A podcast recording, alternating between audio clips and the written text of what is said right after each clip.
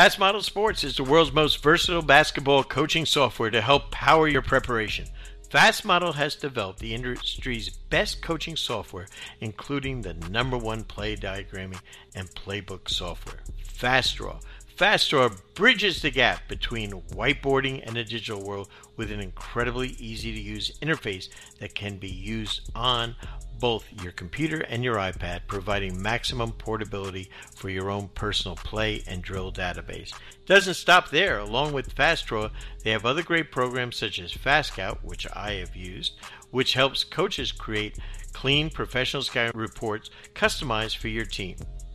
Fast Model is trusted and used by every NBA team and WNBA team and 85% of Division 1 college teams and over 8,000 high school and youth teams from over 75 countries around the world.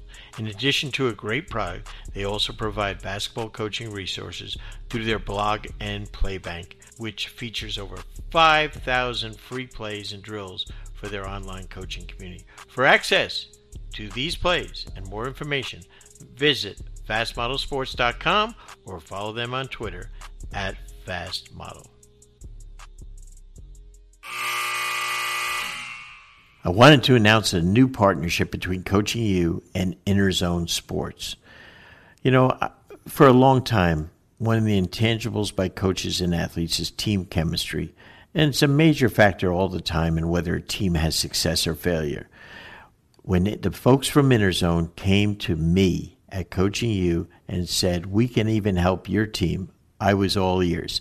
And what we did is we took a quick assessment, two to four minutes each person and we were stunned by what we found out about ourselves and our team. You owe it to yourself to find out what InnerZone can do for your team. It's the simplest and fastest and most accurate software available to measure team chemistry. I highly recommend, without any reservation, the use of InnerZone with your team, whether you're a middle school, high school, college, or professional team, to help take you to the next level. For further information, go to coachingyoulive.com slash inner zone. That's I N N E R Z O N E.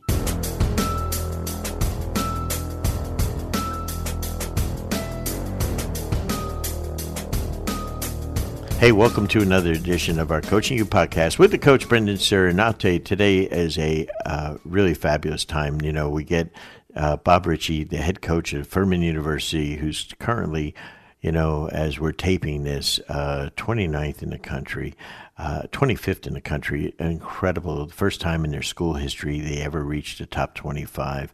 9 and 0 as, as we're speaking, but has really, what you're finding is a, a terrific young coach, uh, 34 years old, who's just really uh, as solid as it comes of all the people I've interviewed over the last several years. He's really got a great philosophy of way to do things. I think you're really going to enjoy the way he approaches everything at Furman. And I think you'll, from everything that we go into, I learned a lot, and I know you will. So after this timeout, where we talk to some of our sponsors, we'll be back with Bob Richey, head coach, Furman University. Let's take a second to tell you about one of our partners, Dr. Dish. Dr. Dish basketball shooting machines are the most high tech and durable basketball shooting machines on the market. Each shooting machine was designed specifically for high repetition training to allow players to improve through technology. Dr. Dish offers game like training to give hundreds of shooting reps in just minutes and provide powerful analytics to help players improve their game. Dr. Dish has also introduced Skill Builder, which is the first of its kind in the basketball shooting machine industry that enables players and coaches to stay connected, design and upload training exercises, and instantly receive feedback on their workout, allowing for real time adjustments and improved performance. It is, without question, the most innovative basketball training machine on the market. To learn more about Dr. Dish, log on to drdishbasketball.com or follow them on Twitter at drdishbball. Don't forget to mention Coaching You and receive $300 off on your next Dr. Dish purchase. That's right. Mention Coaching You or the podcast and get $300 off your Dr. Dish.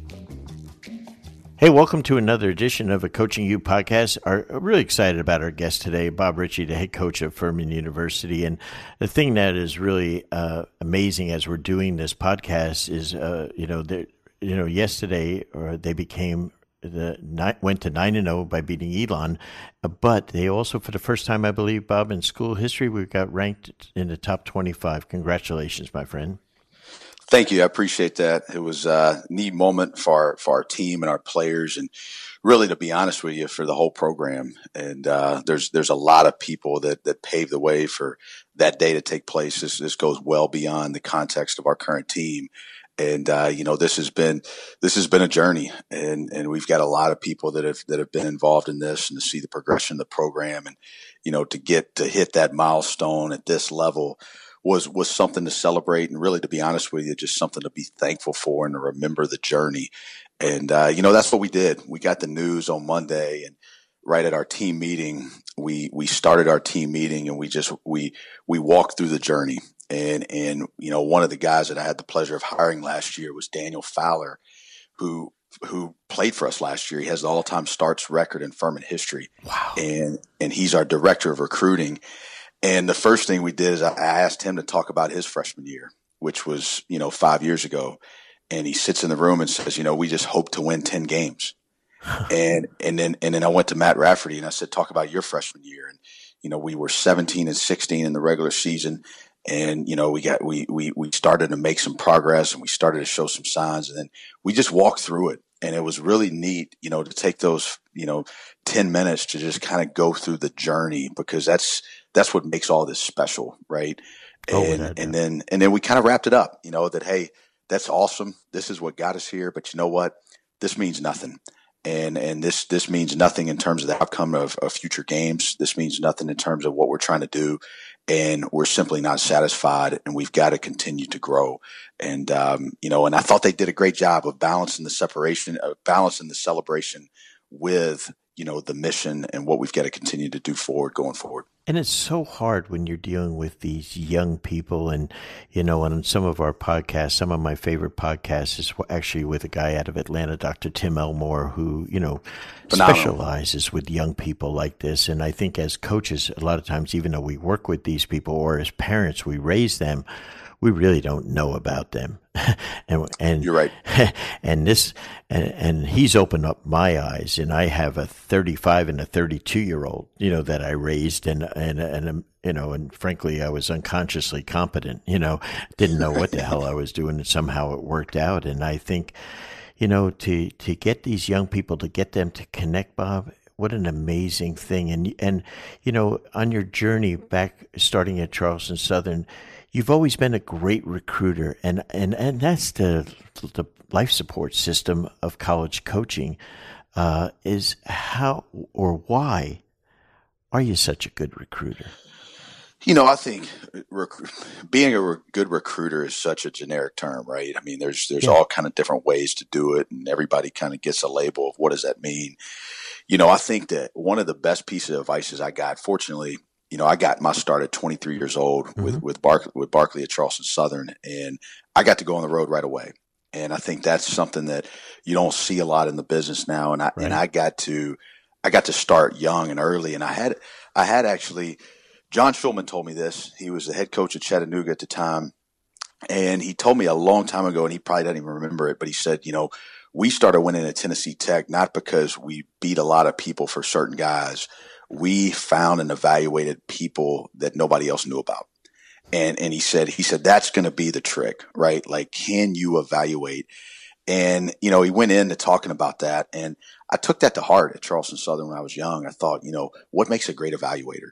And what does that look like? And, and I started really trying to figure out, like, we're not going to go beat all these bigger schools to bring in kids to an 800 seat gym that doesn't have a ton of tradition, like we're going to have to go find guys that in two or three years people are saying, "Hey, where'd those guys come from?" Mm-hmm. and and so you know that's a whole different equation. And and you know what? That's when I got to Furman, it was kind of the same thing. You know, we were 341 in the RPI, and we went and signed that class last year. That was Devin Sibley and Daniel Fowler and John Davis and Geoff Beans, and it was a bunch of guys that had no offers, and they were able to turn the program.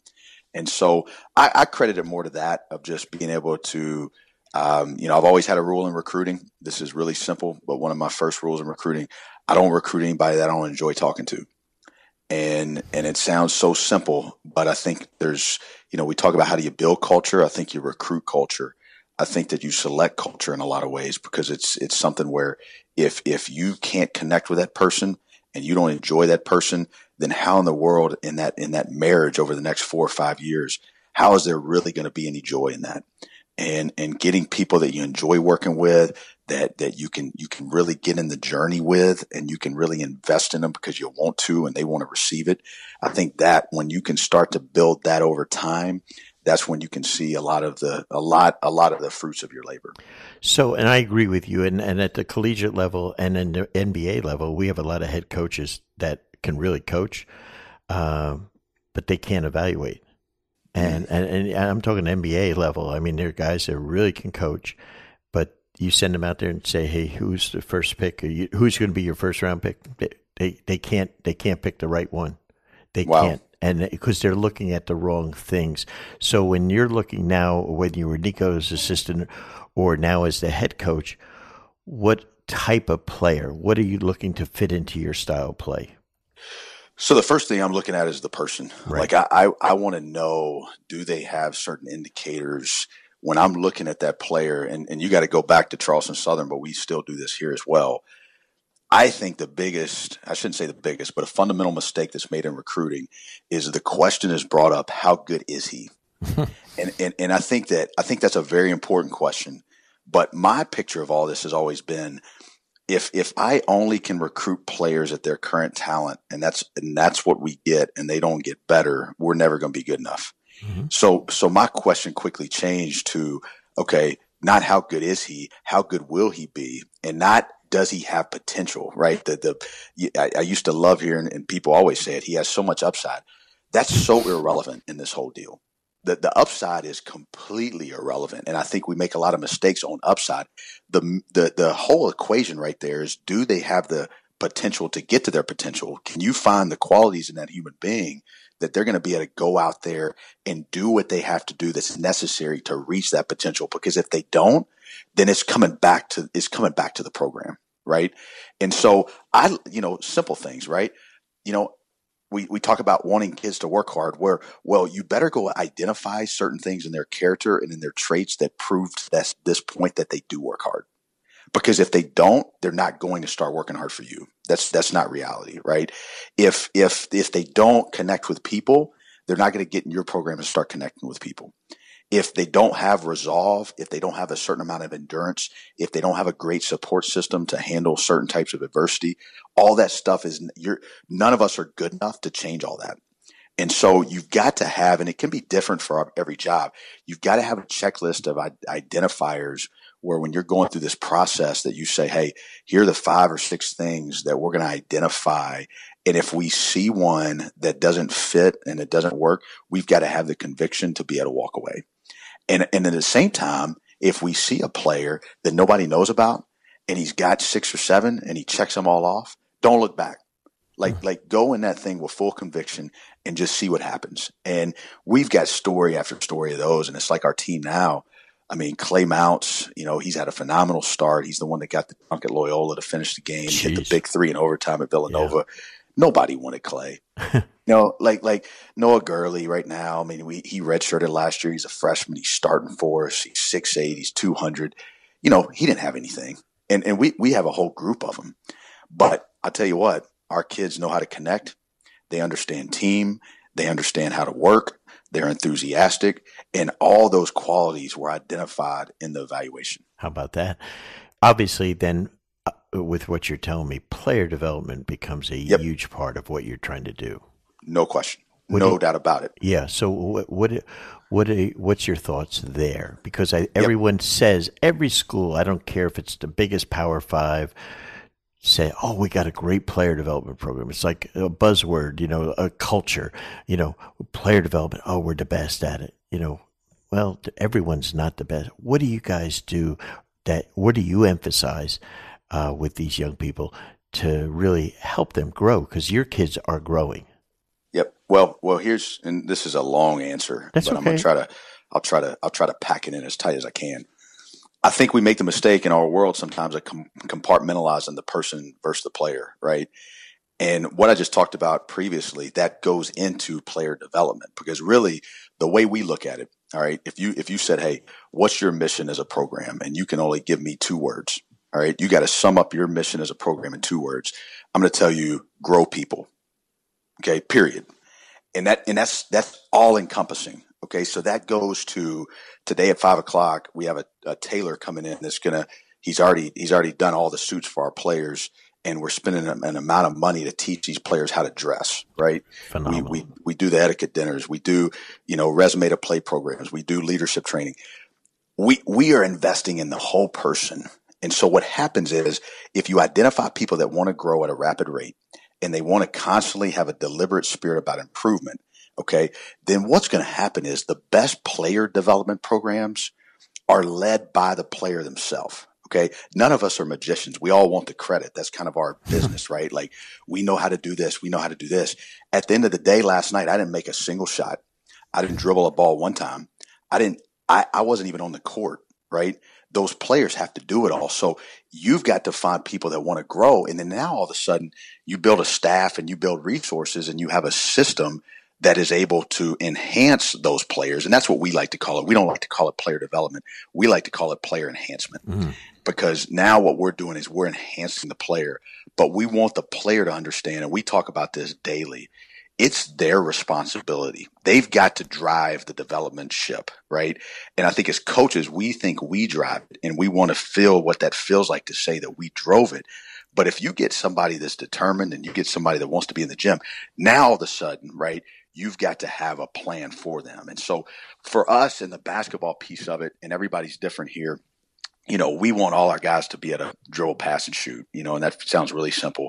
But unfortunately, in the game, you know, it's gotten taken over by, you know, measurables and athleticism and, you know, all these other things. To me, I'm a little bit more of a purist. I still think it's dribble, pass, shoot, you know, see and feel. And so, you know, we're going to, if you came to practice this afternoon, one through five, guys are going to be, you know, dribbling the ball. Guys are going to be cutting. Guys are going to be passing. Guys are going to be playing on the perimeter. Guys are going to be playing in the post.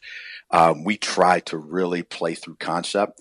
And so basically, you know, like I told you, a little bit of a long answer, but we want in our player development and our player enhancement program, it all wants to fit to our identity, right? So you should be able to see when you go down and watch a skill workout today after we played last night, you should see some bleed over, right? You should see some of the game last night in some of what they're doing today and vice versa. If your if your if your player enhancement and what you're doing on the court looks completely different than how you play, then obviously it, it's harder to build.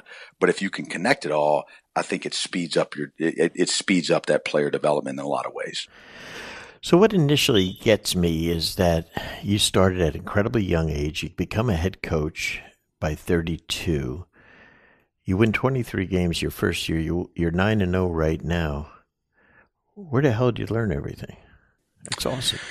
You know, it's uh I've always my dad always was on me about as, as I was young, like you got to be a life learner and um, you got to constantly try to find ways to improve and everything. And you know, I just I've always read. I've always been a huge reader, and I've always tried to figure out like you know even four or five years ago, I started putting my philosophy together in terms of, okay, if when I get my shot, what's it going to look like? And I've also been very curious over time of how to build programs. And, you know, growing up, I grew up in South Carolina and Columbia. And, um, you know, Lou Holtz kind of took over the South Carolina football team when I was, when I was younger. And, you know, I remember him coming in there and, and the team was 0 and 11, right? And, and he kind of just revitalized that program. And Mhm. I, I watched that as a fan. And then, you know, Spurrier came in and then now down the street, we have what Dabo's doing.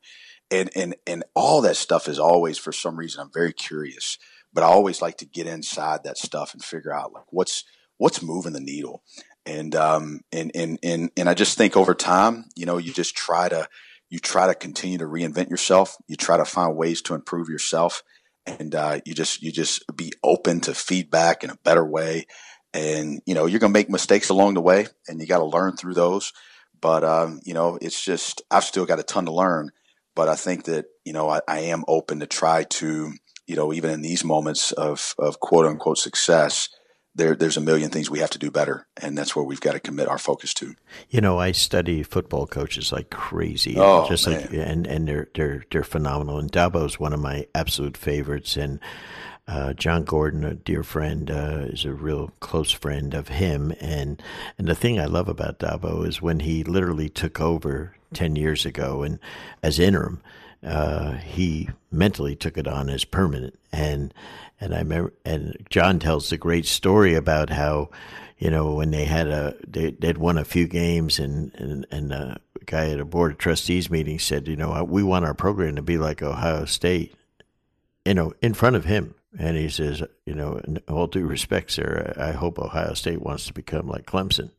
And, you know, mm. you know, in your interim basis, you know, after a few games and, you know, that, and you know what, I just love his spirit. You know, what makes him so special. You know, he's he's he's incredible, and uh, you know, I'm, I'm fortunate. I've been blessed in a lot of ways to be around a lot of great people and have a lot of great mentors. And you know, one of my closest friends in the world directs their recruiting, and um, you know, he's he's because of that. I've I've had opportunities to spend with Coach Swinney and you know a, a few at length, and um, the best thing about him is he's he is what he is. He is what you see. I mean, he's authentic as they get, and um, you know, he's just a he's he's a he's a regular person that has an unbelievable care about student athletes, and he wants to see people grow, and he wants to see people bloom where they're planted, and he commits the resources to making sure that happens. And you know, he's he's uh, I got the job last April, and uh, I got I got to have you know I got to spend some time with him in August, right before they got kind of cranked up with camp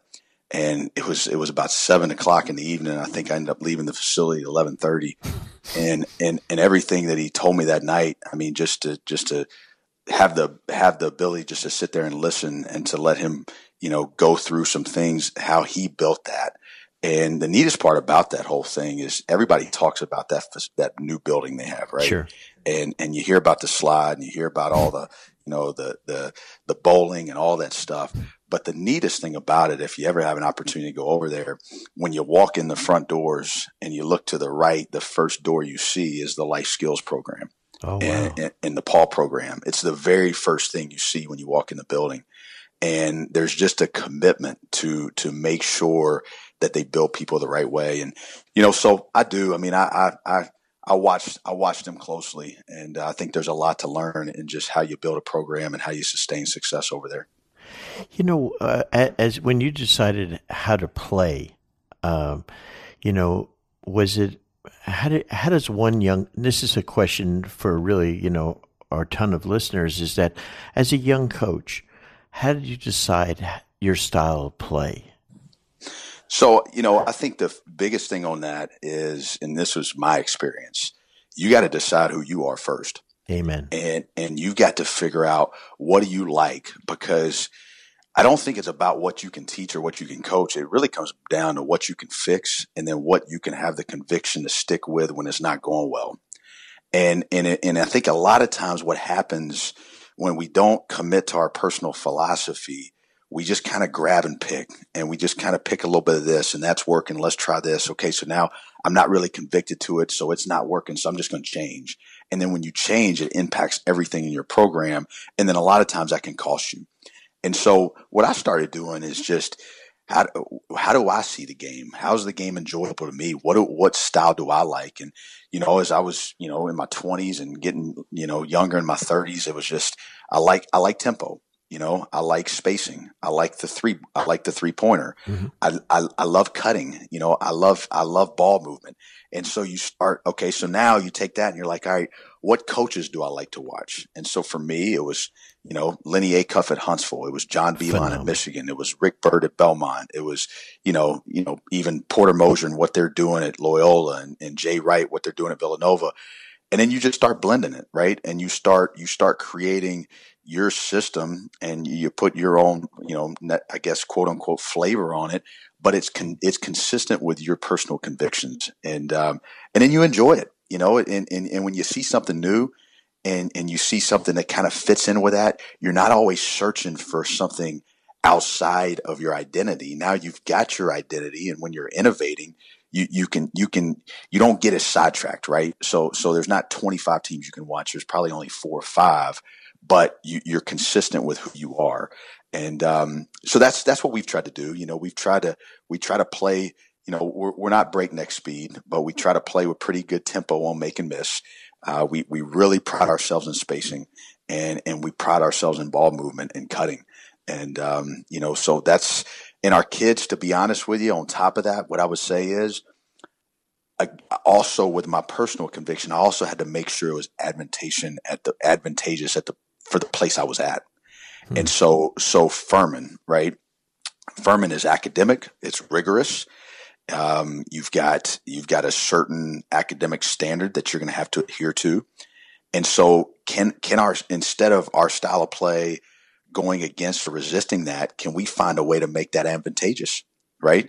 Can we figure out, you know, it's the whole, it's the whole David Cutcliffe of, you know, why come to Duke? Right? It's a basketball school and it's academic. And he gets up there and he says, you know why we're going to win at Duke? We're going to win at Duke because we're academic and we're a basketball school. and, and so, so same thing with us. Like, how do we take what, what the coaching world sees as a negative with our academics how do we build a style of play that maybe we can get right? We can get a cerebral component to it. We can get a toughness component and, and, and a skill component to it. That you know what this is gonna this is gonna make it to where we can still recruit at a high level inside our identity at a place that's going to resemble and align with our institution. Oh, that's that's phenomenal and so well thought of. You know, I love the coaches that you know you study and stuff like that, and you look at how did you. Um, fault. I don't want to say how did you come upon? That's a better word. Uh, Lenny Acuff. So uh, I got a couple of friends. Mark Price uh, is a close friend of mine. He was uh, an assistant at Belmont, and uh, he also used to be an assistant at Furman for Jeff Jackson. And he's actually who connected me with Jeff Jackson that that opened the door to me coming here at Furman in 2011. Wow. So Mark Price worked for Lenny a long time ago, and uh, and so then when they made this is just how you know I always say you know God's humor and all this. I mean, you just see right. when you look back on the journey. So in 2013, we're fired at Furman. I've got a three year old and a one year old, and I don't know what's next. Okay. And and by the way, not to get off on a tangent on this, I didn't know Niko Medved at all. No way. And um that? and so so now they've got this thing boiled down to seven candidates and I've got a few of them calling me. You know, I'm 29 years old. I'm the interim head coach. I know I'm not. I'm not. I'm not staying. You know, it's it's just it's sure. chaotic, right? And one of those guys is Lenny Acuff, and he gets an interview, and so he reaches out to me, and uh, we meet in a hotel in Atlanta. I was there with Lenny that same time he, when he was interviewing. Go ahead. This is fascinating. He's a great so, friend. I love him. So, uh, so he says, "Hey, let's talk." And so I go to his hotel room, and again, uh, it was probably about six thirty, seven o'clock, and I don't think I left till ten thirty. And uh, you know, it was offense, it was program, it was how do you build a program, and I just thought, wow, this guy's incredible.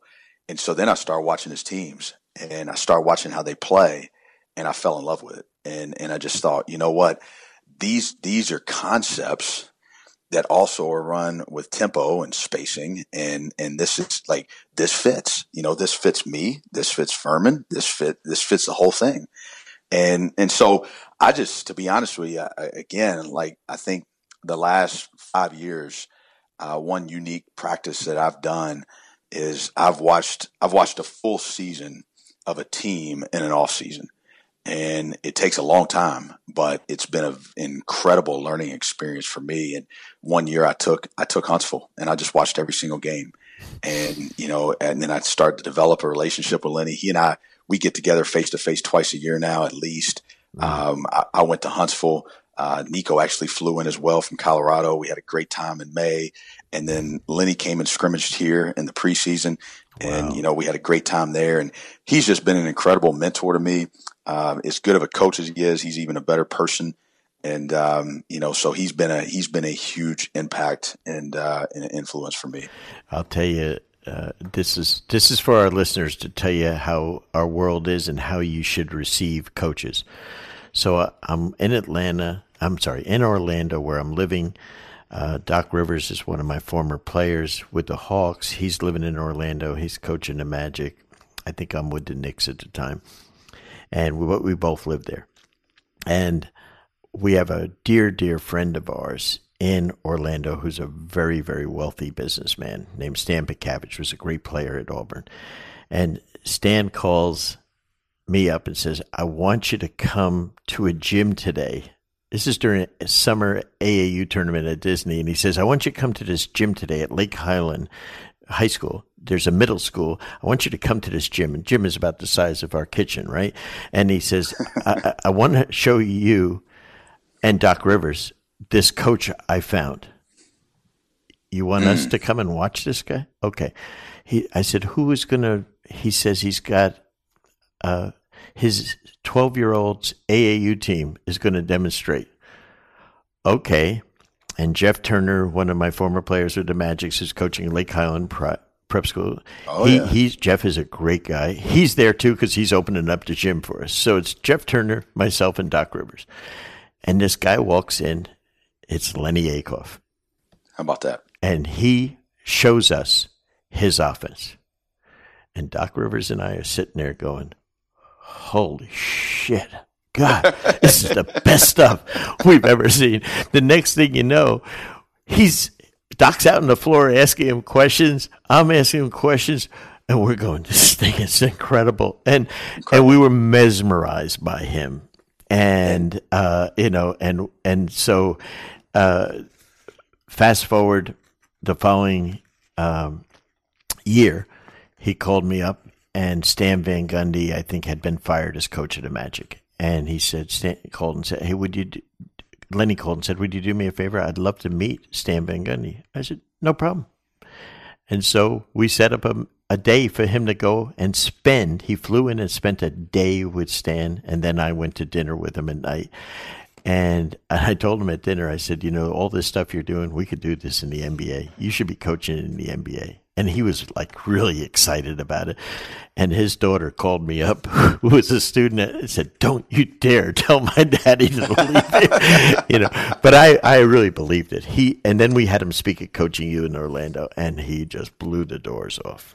He, oh, uh, I'm glad you. I'm glad you you know you have exquisite taste. I'm, I, I just got to compliment you on that. You know, he, Lenny Acuff is a treasure, and any of you that don't know Lenny Acuff, study Lenny Acuff because he is a treasure and stuff like that. I, I just really I believe that that is that is such a neat thing. Uh, but I, I love I love Lenny, and I think that's boy that is good. What a style to master. He he he. We had him at Coaching U a few years ago and we walked out of there and said, "My God, that that is some of the best stuff I'd seen." And I thought I knew everything he did, and he showed me all new stuff. Right. Uh, you know, and I just that's uh, that's that's the best thing about him is is he constantly evolves and he's constantly looking for a better way, and um, you know that's what makes him great. He's creative, he's innovative, but but he's not somebody that's going to sit here and say, "This is how I did it ten years ago, and this is how we're going to keep doing it." Yeah. And, you know, if you pop in a tape right now, it's going to look different than it did six years ago when he's doing which more I, Which guard, I think is great because you, know? you got to keep and, growing. And it's great. Yeah. Yeah. You uh, know, now, how did now how did you come? I think a, a big thing now with coaches is defensively. How did you figure out how you wanted to play? So you know that's that was you know, I, I got to give all credit there, you know, to Niko and uh-huh. you know what he taught me there. I mean, he's he's got a phenomenal basketball mind and, and exceptional defensively for sure. He brought he brought an identity here defensively that we've really just stuck to. And uh, again, it goes it goes back to how do you have success at Furman, you know? And, and yeah. we thought that it had to be a, a connected you know, tough minded man to man defense that was built on team. And, mm-hmm. um, you know, it's, it's, it's nothing crazy. You know, we, we don't have five or six different defenses. We, we have, we, we have our defensive identity. We got a couple ball screen coverages mm-hmm. and, and we just try to go and build as much connection through it as we can. And, you know, it's, it's what I learned through him. You know, I, I'd been exposed before I started working with him. I'd been exposed to more, individual defensive improvement drills and and then you know you you you build up to your two on twos and your three on threes which is all great stuff. Sure. But he was so much more in terms of the connectedness of five guys and and how do you build that and how do you really create the the synergy amongst that group to be able to go out there and play on principle? And um, you know and, and and how do you build that in practice? How do you build that in the preseason and and instead of having 10 different ways to do it how do you how do you focus on your your your one way of doing it but you're also your built-in contingencies around that and um, so, so basically, you know, we're, we're, we're different offensively, but really, if you popped in a game now uh, and you popped in another one three years ago, defensively, it's going to look basically the same. Yeah, that, you know, I think one of the things, and I do a lot of clinics now in this uh, fall and stuff, and one of the things that I've seen in coaching uh, from back all the way when we started, Hubie Brown being my high school coach, which is incredible when I think about wow. it, you know and all of a sudden, I, I, I think about uh, we all learned back then, and you know, it was up in the Northeast, so you had the Bob Knight, Hubie Brown uh, influence type of thing. That was the way we all played man to man. And we all did all the drills. And then we went to shell, and everything was four and four shell. And then several, several years later, probably maybe until I got to the pros, you know, we're in the pros, you're still doing four and four shell. And then all of a sudden in the pros, at one point it just hit me and I said, you know what? We're playing five on five and all these rotations, four and four, don't work. and and so I said to Chuck Daly one day, I said, Chuck, I, I, you know, he's, you know, the most, one of the most incredible, I think, coaches ever. Uh, and I said, Chuck, I hate to say this. You took your team to the finals last year, but I really think we can improve defensively if we do five on five drills. and Chuck had a wonderful saying. He just would ever say if he didn't want to agree with me, didn't want to disagree, just said whatever. And and so I just next day I just put in some five on five drills and I didn't tell him I was going to do it. And and so what we started to do is we used the plays that we would see during the year from the best plays in the NBA, and you know, thirty mm. teams, and and those were our shell drills, the best teams. Yep. In, and I've tried to share that with coaches this year. The high school coaches totally resist, but the college coaches they accept. But then they go back and they do their four and four. And I just think the kids nowadays that you and I talked about connecting with and teaching, I don't think they understand what in education, you know, you were a business major, you're way smarter than me, but in education, we, we you know, said transfer of learning. I, I just don't think kids understand when you say, okay, we're going to do this two on two, three on three drill. And now, oh, now this is, that's how it applies to five on five. And, and I, it's just something that uh, just made sense to me way into my career. But now I'm trying to help people by telling them, hey, this is what I would do if I were you nowadays, you know. I tell you, yeah, I mean, with all the ball screen coverages that we're all facing now, I mean, that fifth defender is vital.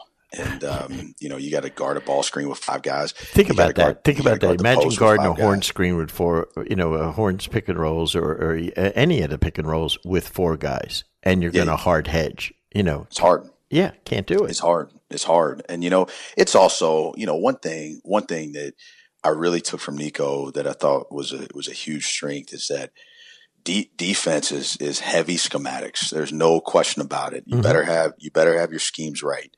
But but it's also understanding multiple efforts and the amount of intensity that's required, and then figuring out a way in practice that you can build in that accountability the right way to motivate them to play that hard, right? Mm-hmm. And and I think that that's a huge chunk of it. Like we all have similar defensive schemes, right? Like there's only so many ways you can teach a hedge. There's only so many ways you can teach rotation.